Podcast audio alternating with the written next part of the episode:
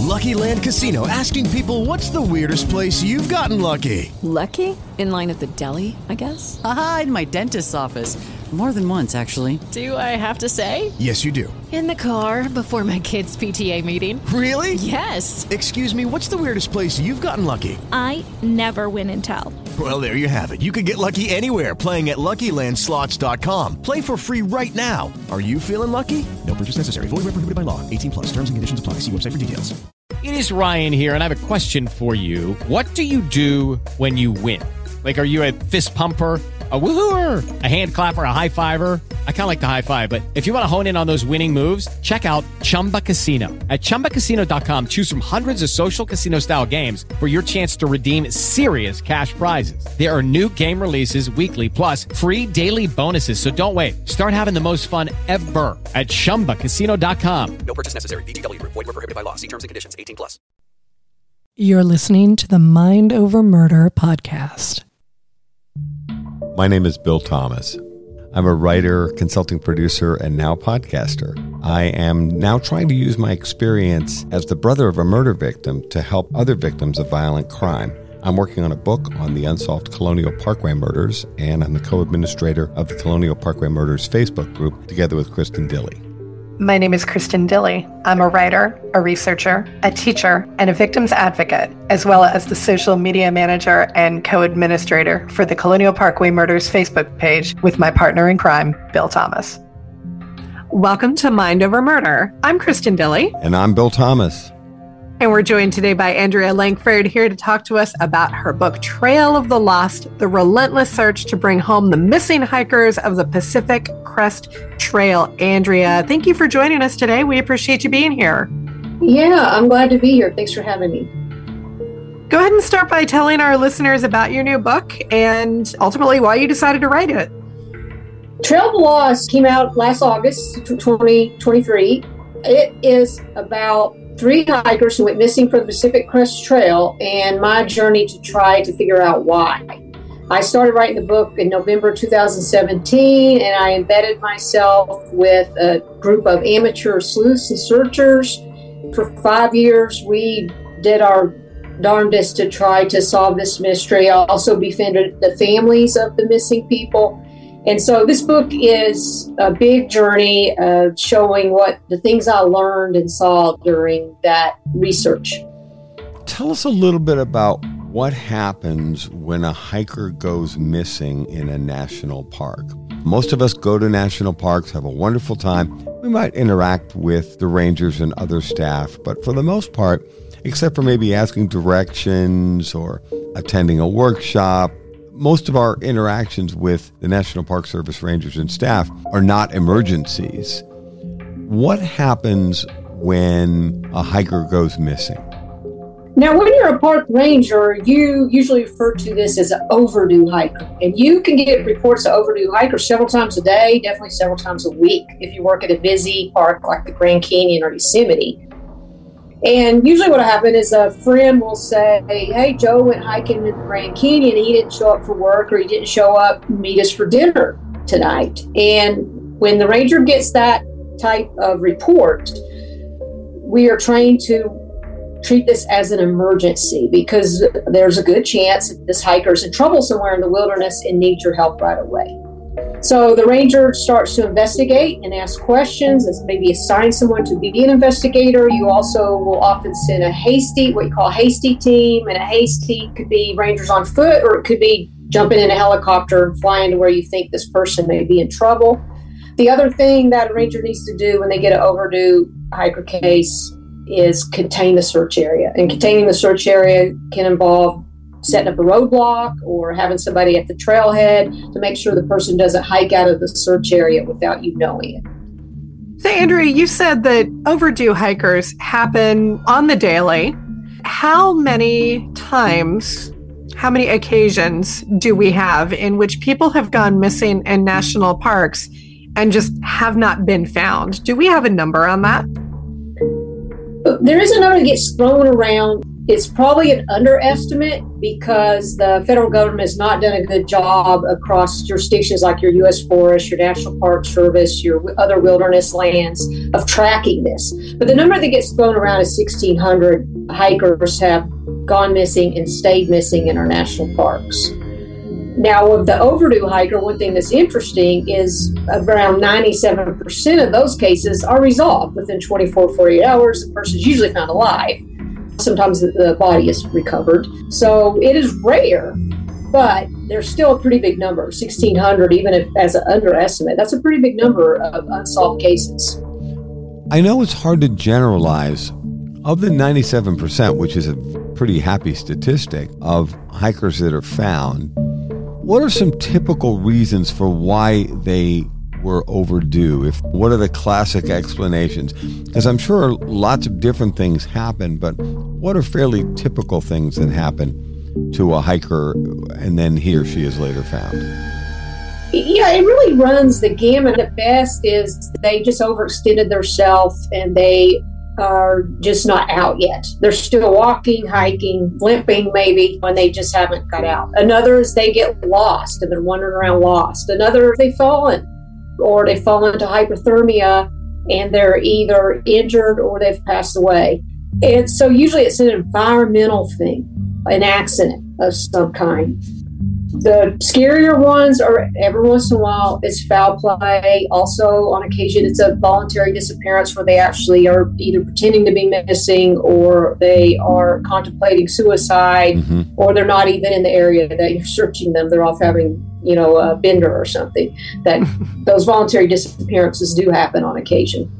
I think of the proximity of the uh, Grand Canyon National Park in Las Vegas having combined uh, visits to those two areas in the same vacation. I think that would be unusual, wouldn't it? If someone said, Oh, I went to the Grand Canyon, but in reality, I took a side trip to Las Vegas and went on a bender? Yes, I worked at Grand Canyon about four years, and I, we would make jokes about people being in Vegas, the Rangers, but I don't think I ever had a case where they actually weren't in the park. So that is rare. The interesting when I was researching trail of the lost, there seems and you'll hear families of the missing talk about this, and it seems to be something more like the county agencies do, where they, especially if a young male goes missing, they just the cops have a tendency to assume they're doing this on purpose, and that's very frustrating for the family because the family will be like, "Oh no, not my son. He would be home. He would call his mom." Things like that and that bias, I think, could be a problem in my experience from researching the book. When someone does go missing in the wilderness and you have to send out a search team for them, whether that's in the Grand Canyon or Yosemite, what are some of the issues that face NPS rangers and rescue personnel when they're out looking for someone who's gone missing? You've got vast wilderness, treacherous areas, often people go missing when the weather when there's a big storm. There's an avalanche situation on in tahoe palisades tahoe right now. It's white out and they've got people buried in the snow. So not only is that just hard to search for people it's also hazardous for the searchers. You also have staffing. Most sar agencies search and rescue agencies and definitely the national park service is understaffed. Mm-hmm. you also have triage issues because let's say you've got three people buried in an avalanche and then you got five skiers who fell and, and, broke bones over here. And so you have to triage how you're going to respond like in a mass casualty situation.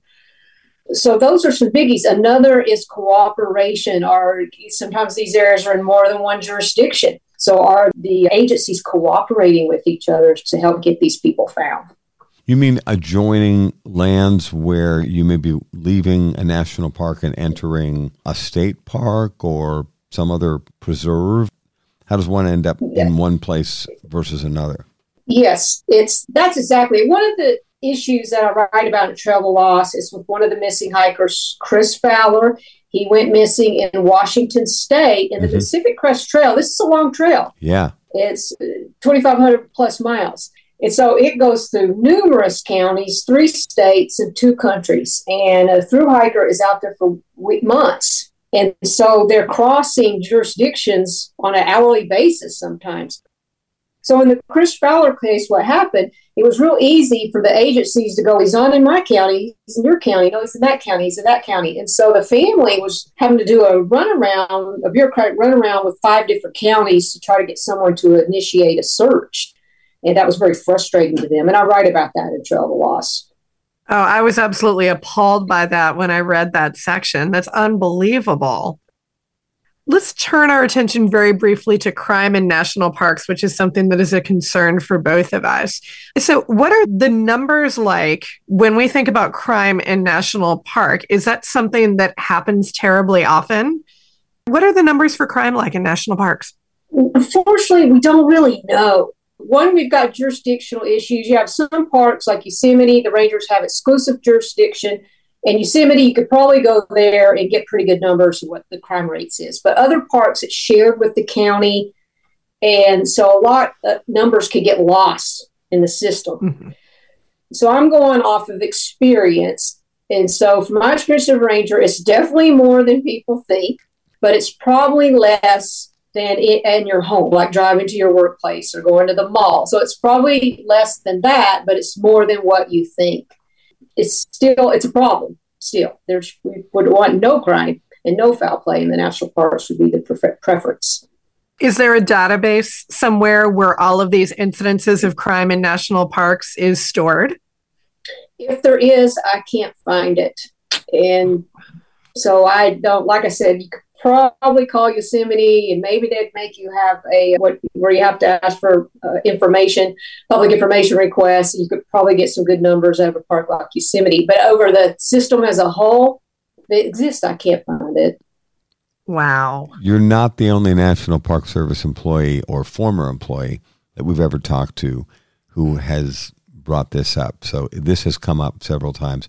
I don't want to bog the podcast down with this too much, but I will say some of the people that we've talked to have said they think this is deliberate on the part of the Park Service, that the Park Service wants to sell us something, which is the great outdoors and access to natural lands. And I get it, how wonderful national parks are.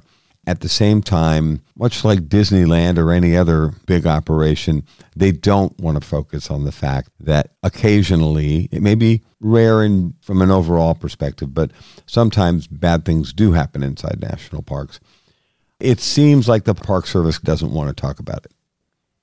I've gotten the same feeling when I was a ranger at Yosemite. I they assigned me to go with a news crew, and I was naive, and I just showed them what was happening. We went into the evidence, we looked at guns and drugs, and took them on actual crime scenes.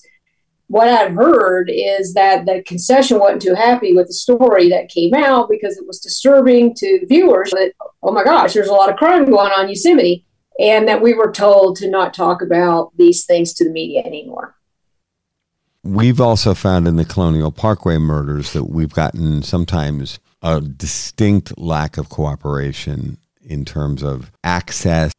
Even several years back, when we wanted to search for some missing persons who were part of the Colonial Parkway murders, we actually asked the National Park Service for permission to bring in cadaver dogs. And these are professionals and they know how to conduct a search with a very low impact. Boy, did they give us a tremendous amount of grief. It was one roadblock after another to the point where all of the families involved were so exasperated with the National Park Service. I actually said, it feels like they're more concerned about the blades of grass in the Colonial Parkway National Park than they would be about the fact that we think several murders happened there and our loved ones are still out there inside that national park and they are doing everything they can to prevent us from looking for it. I think sometimes there's a very strong PR focus on the part of the Park Service. Yeah, there's something there. I don't understand it. It does exist outside the Park Service as well. This is tangential to issues I discussed in, tra- in Trail of Loss for example, drones can be used to find to work cold cases. They could do a grid photograph search, take photographs. Those photographs can be searched by humans that are called squinters because they're staring at the computer screen, searching images all day. And this has been successful.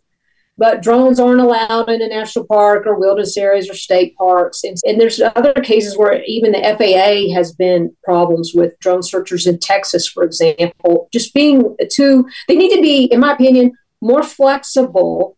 When it comes to human life and suffering, uh, we can let, let a blade of grass go on occasion. Totally agreed.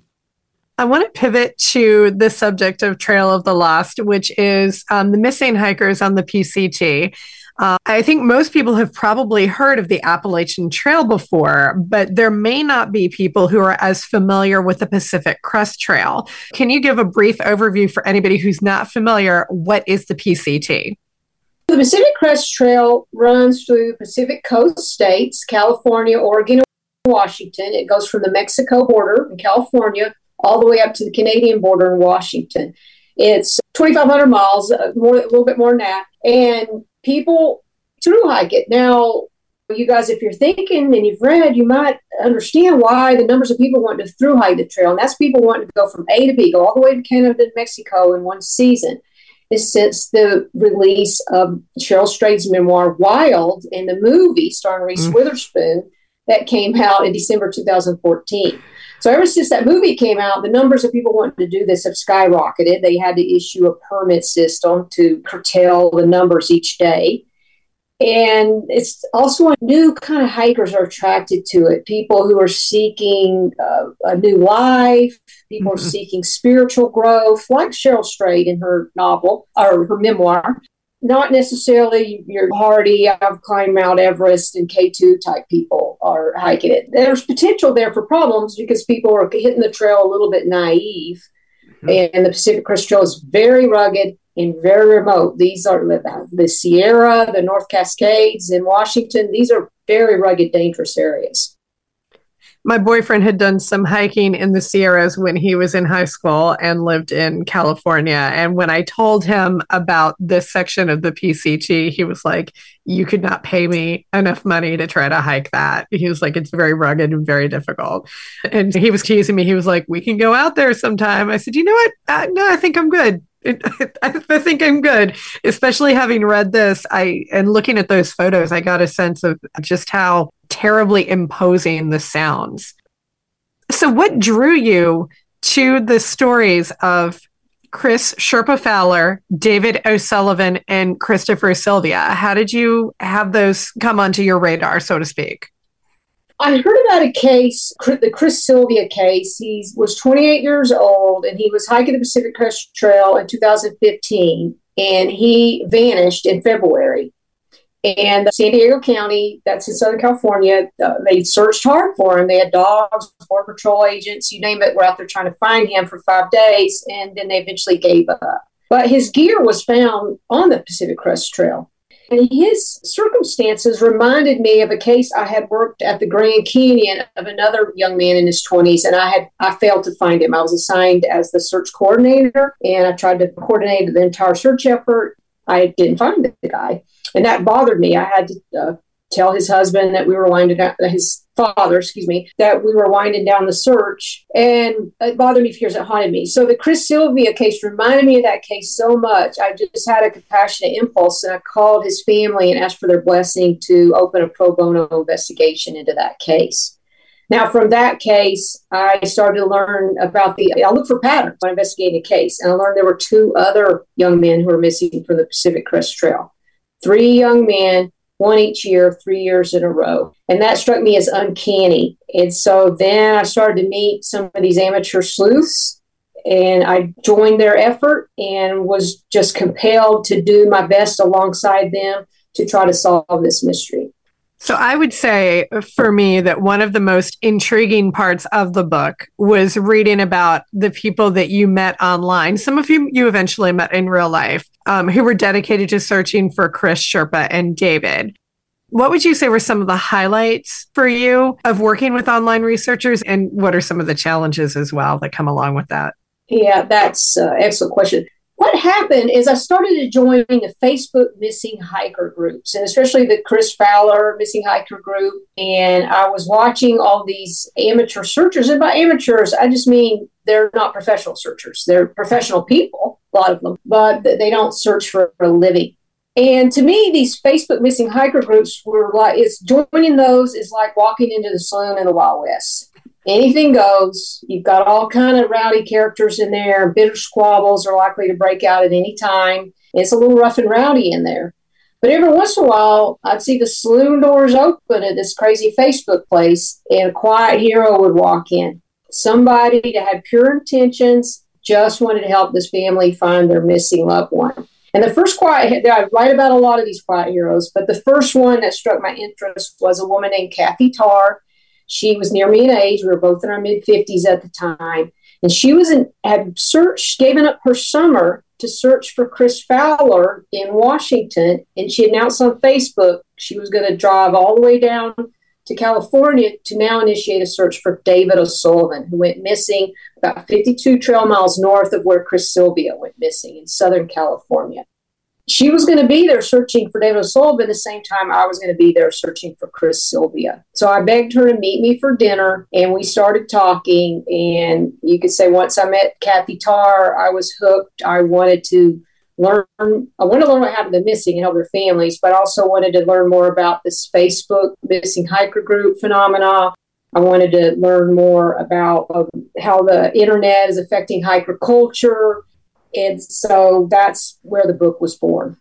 Now, I have a perception, and I'm probably wrong here, that in a lot of our wilderness areas, there's no cell service. And so I was intrigued by this idea that there were Facebook missing hiker groups and that they were using social media as a way of communicating what they were up to, what they were hoping to do in terms of searching for missing hikers.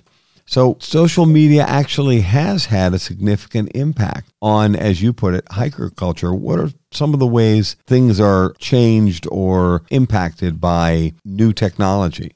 So with the so we're going to stay maybe uh, in a lot of ways, right? We even know about the selfie phenomenon, where I call it the fatal selfie, right? They're trying to get a, a sexy selfie on the edge of the cliff, and oh, they slip awful. and fall. Yeah, it's, it's very tragic. Yeah, it's very sad. But in this missing hiker world, Facebook is a, both a blessing and a curse. It'll bring in false leads. It'll bring in catfishers who are trying to get money out of the family It'll all these fights. People will get on there and argue. People will say negative things, but it also will bring positive. It'll bring support. It'll bring awareness. It'll bring in good leads. And in my book, Facebook proves to be a very powerful investigative tool that I couldn't imagine using when I was looking for my missing hiker in the Grand Canyon in 1995. A clue is found via Facebook uh, Morgan Clements from the amateur searchers and Kathy Tarr that I write about, they prove that a witness statement is false using Facebook.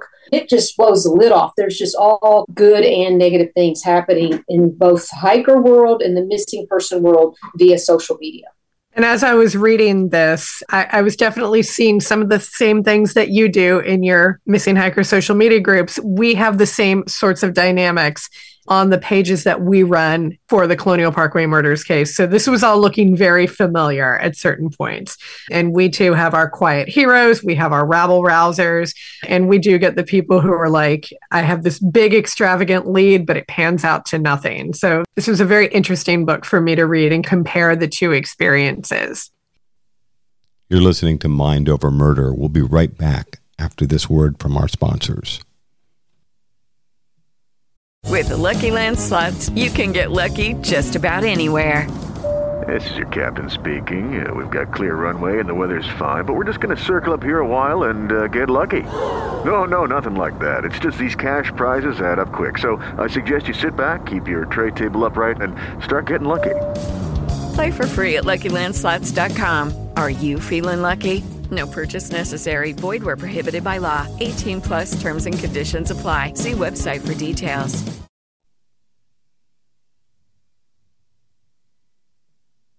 We're back here at Mind Over Murder.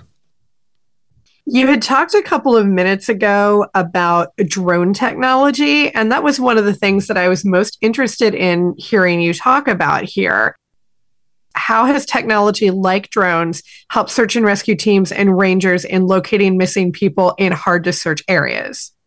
Earlier on, I talked about your hasty search, right? This is when you just shoot out a helicopter or you shoot out some runners, some humans. Or some dogs maybe to go find this missing person. And they are using drones in that way and to find people in real time. And this can work well with you've got a person going waving their arms on a mountaintop. The drone can find them, or when they use infrared thermal imagery. And so they can find a live person because they're warmer than the environment where my book focuses on it is with cold case drone searching. Mm-hmm. And so, uh, with a cold case drone search, this is very esoteric at this point, and but I also feel very promising.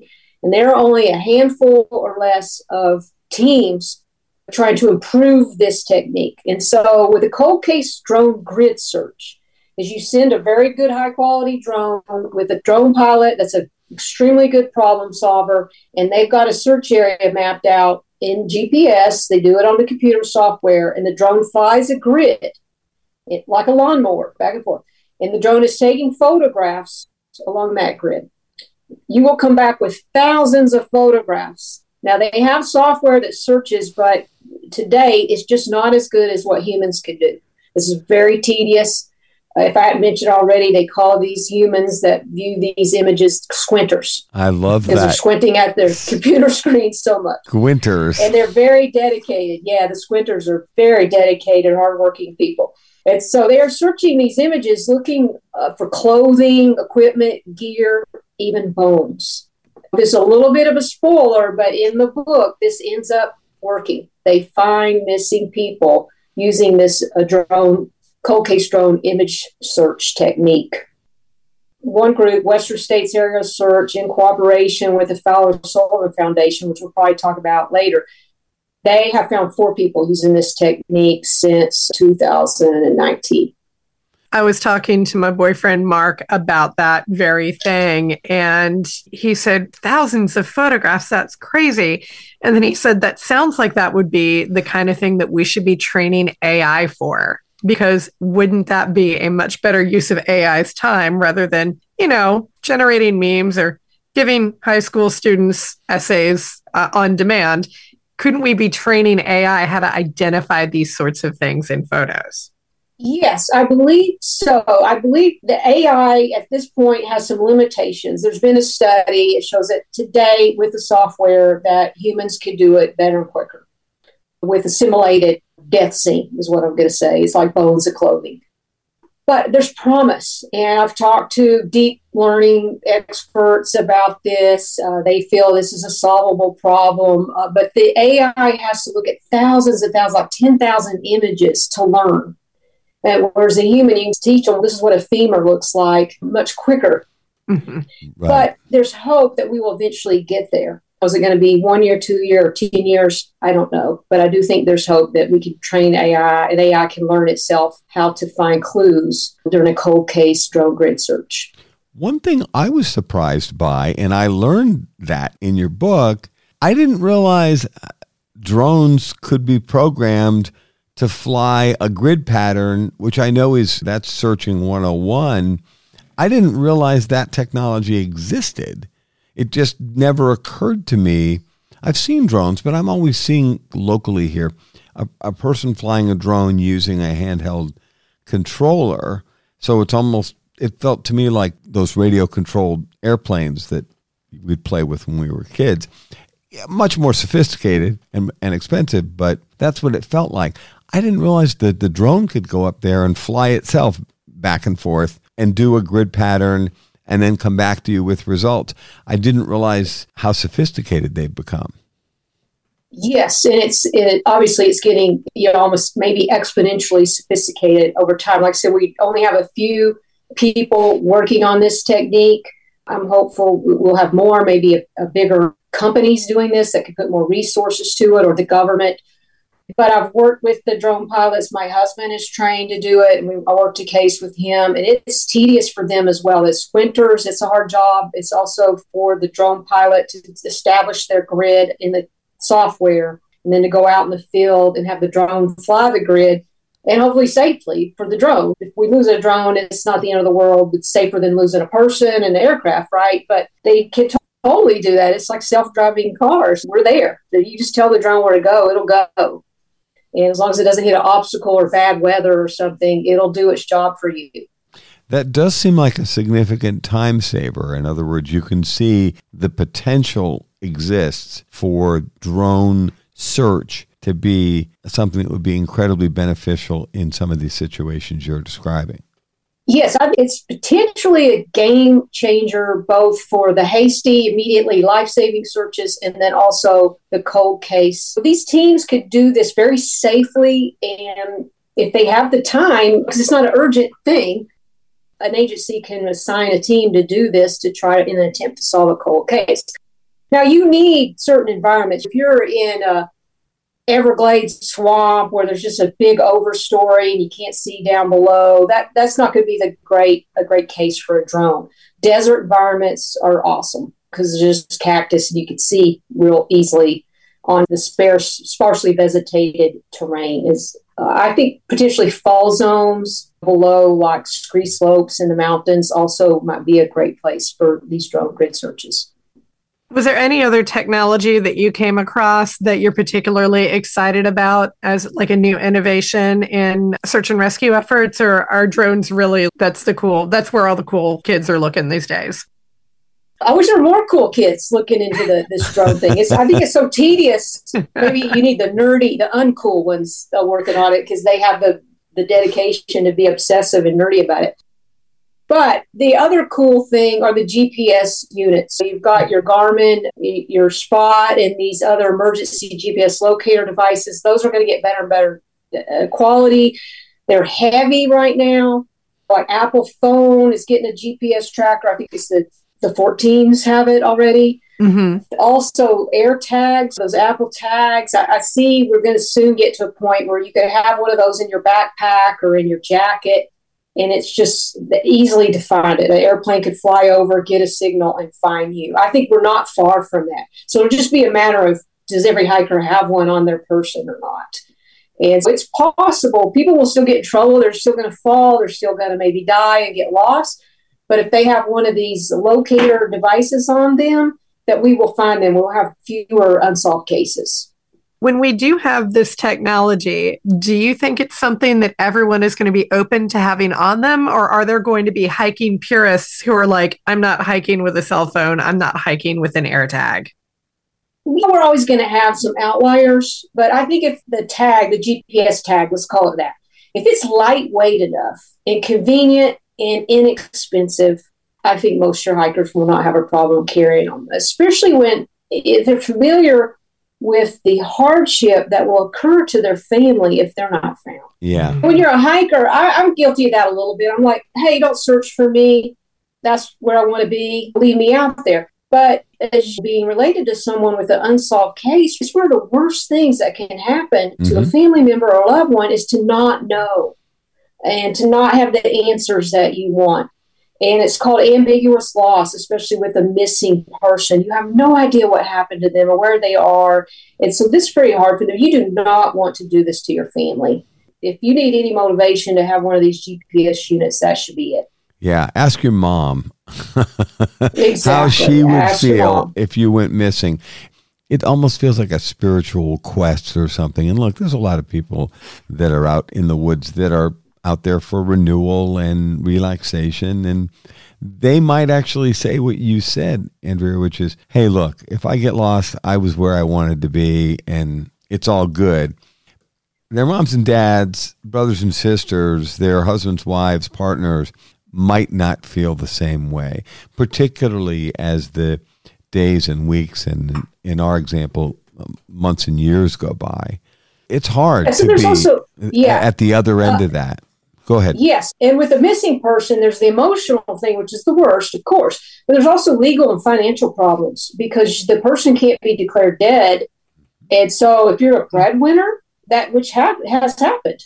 And so your uh, spouse can't get access to your insurance to take care of your kids because you're just missing.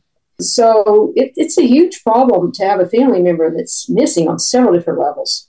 Yeah, I was thinking about that while you were using that example. I thought you're right. If someone went out, let's say, and they're the breadwinner and they've got a half a million dollar insurance policy, heaven forbid something happens to them, they want to make sure their spouse and kids are provided for.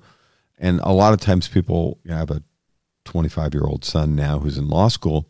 When he was a little bit younger, my ex wife and I would talk about, well, we want to make sure that Chris has enough money to go to school or do whatever he wants to do.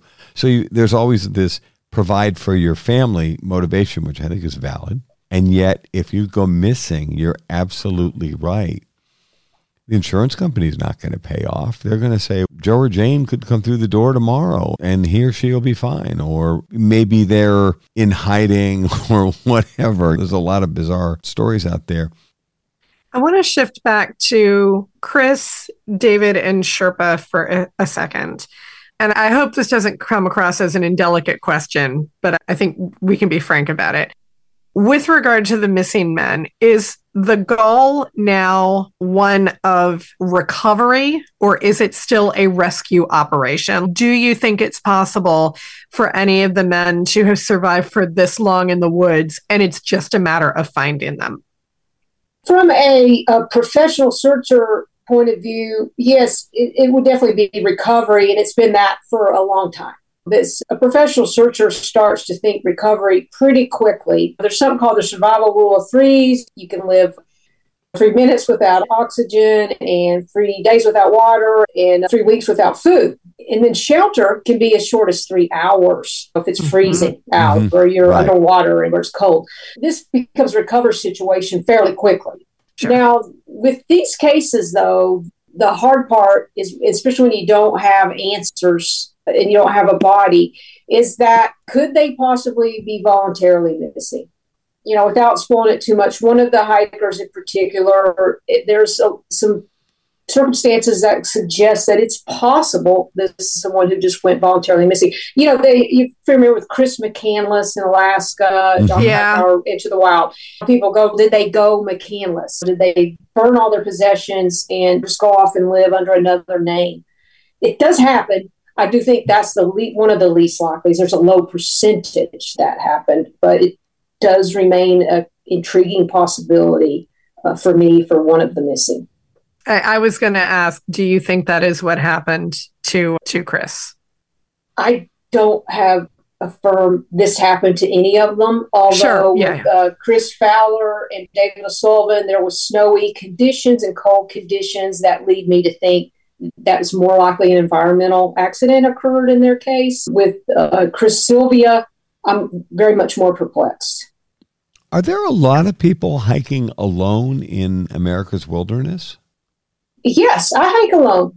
And I'm not against uh, solo hiking. but then you'll hear you are slightly more at risk. If you're a solo hiker, you're slightly more at risk of trouble or to uh, die out there. Interesting enough, these statistics are a little bit older, but a solo male is less likely to survive a perilous encounter in outdoors than a solo female. So that's counterintuitive to a lot of people. So, yes, there is more risk, but if you're a person who enjoys solitude and solo hiking, it's a risk worth taking. Now, you can mitigate that risk by planning better. And then maybe not doing the hardest core mountain climbing thing alone, but go down to your local park for a few miles alone. That see what I mean? It's nuanced. But yeah, a lot of people, hikers love to go hike alone. Not all of them, but there are thousands, if not millions, that do. When you hiked the AT, were you by yourself or did you have a uh, companion with you? Uh, I was a solo hike of the Appalachian Trail. I did that in 1999 before cell phones, smartphones. And I wanted to hike it alone. Now, these long distance trails are a very social experience, though. There's a trail culture, and mm-hmm. there's also what they call the tramily, the trail family. And people will look out for you and warn you. So you don't today, you're probably not as alone as you want to be. You want to be more alone than you are because there's more crowds on the trails. Do you want to fess up as to what your trail name was? yes, it was Tennessee Walker. Tennessee Walker. yeah, I don't know if you guys are hearing an accent. Uh, now that's because I'm from Tennessee. That sounds like a brand of alcohol. Get a bottle of it Tennessee Walker. A, yeah, well, it a, does. I think there's a, a it horse. comes from the horse, the Tennessee walking horses. And even the whiskey, I think, is named for the Tennessee horse walking horses. By the way, we failed to ask you. I know you have a very proud history with the Park Service.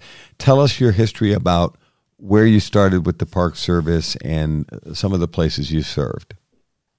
Yeah, so I always wanted to work in the outdoors and I loved animals. So I got a degree in forestry from the University of Tennessee. Pretty quickly got a job as a law enforcement park ranger at Cape Hatteras National Seashore in North Carolina. I wrote a book about this called Ranger Confidential about my experience with the Park Service. From Cape Hatteras, I went to Zion National Park in Utah, then Yosemite National Park in California, and then I ended my career at Grand Canyon National Park in Arizona. All of these places are so stone cold beautiful. As you described each one briefly, I thought, oh, I'd want to be there. And then you move on to the next one. I'd be like, oh, no, I want to be there too. This had to be pretty amazing. It was. I fell in love with it really quickly. You know, I was I, idealistic about the job. But what happens, I was a protection ranger, and that's you protect the park from the people, protect the people from the park, and protect the people from each other. Park rangers torn every which way, trying to protect everything, things that sometimes they want to kill each other. You are caught in the middle. I was a, a protection ranger is often always does wildland fire, structural fire, uh, EMS. I was a medic and search and rescue, as we've talked about. So that's a lot of heavy duties on one set of shoulder for the park ranger. Gee, if I'm going to go hiking, I'm going to ask you if I can go with you because I feel a lot safer all the way around. There's a lot of experience there.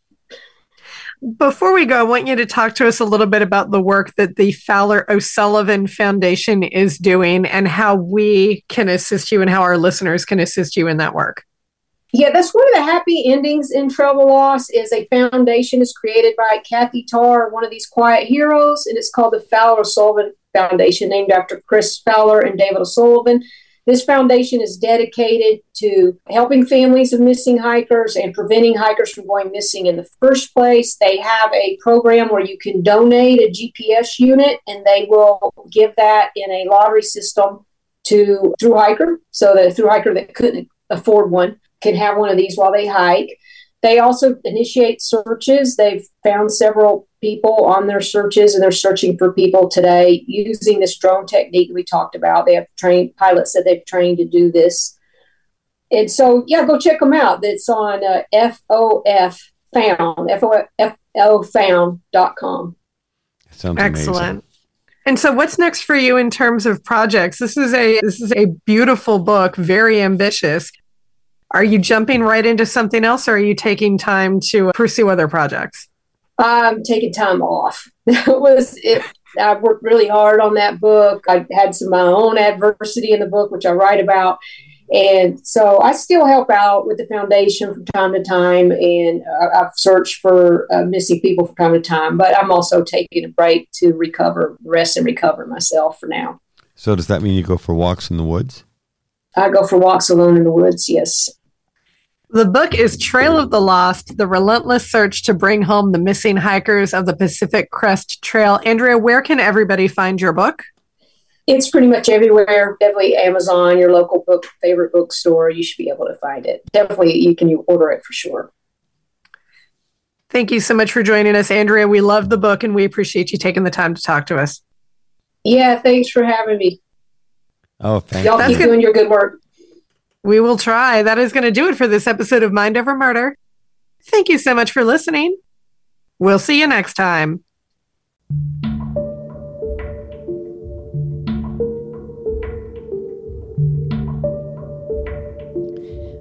Mind Over Murder is a production of Absolute Zero and Another Dog Productions. Our executive producers are Bill Thomas and Kristin Dilley. Our logo art is by Pamela Arnois. Our theme music is by Kevin MacLeod. Mind Over Murder is distributed in partnership with Crawl Space Media. You can follow us on Facebook, Twitter, or Instagram. You can also follow our page on the Colonial Parkway Murders on Facebook. And finally, you can follow Bill Thomas on Twitter at BillThomas56. Thank you for listening to Mind Over Murder.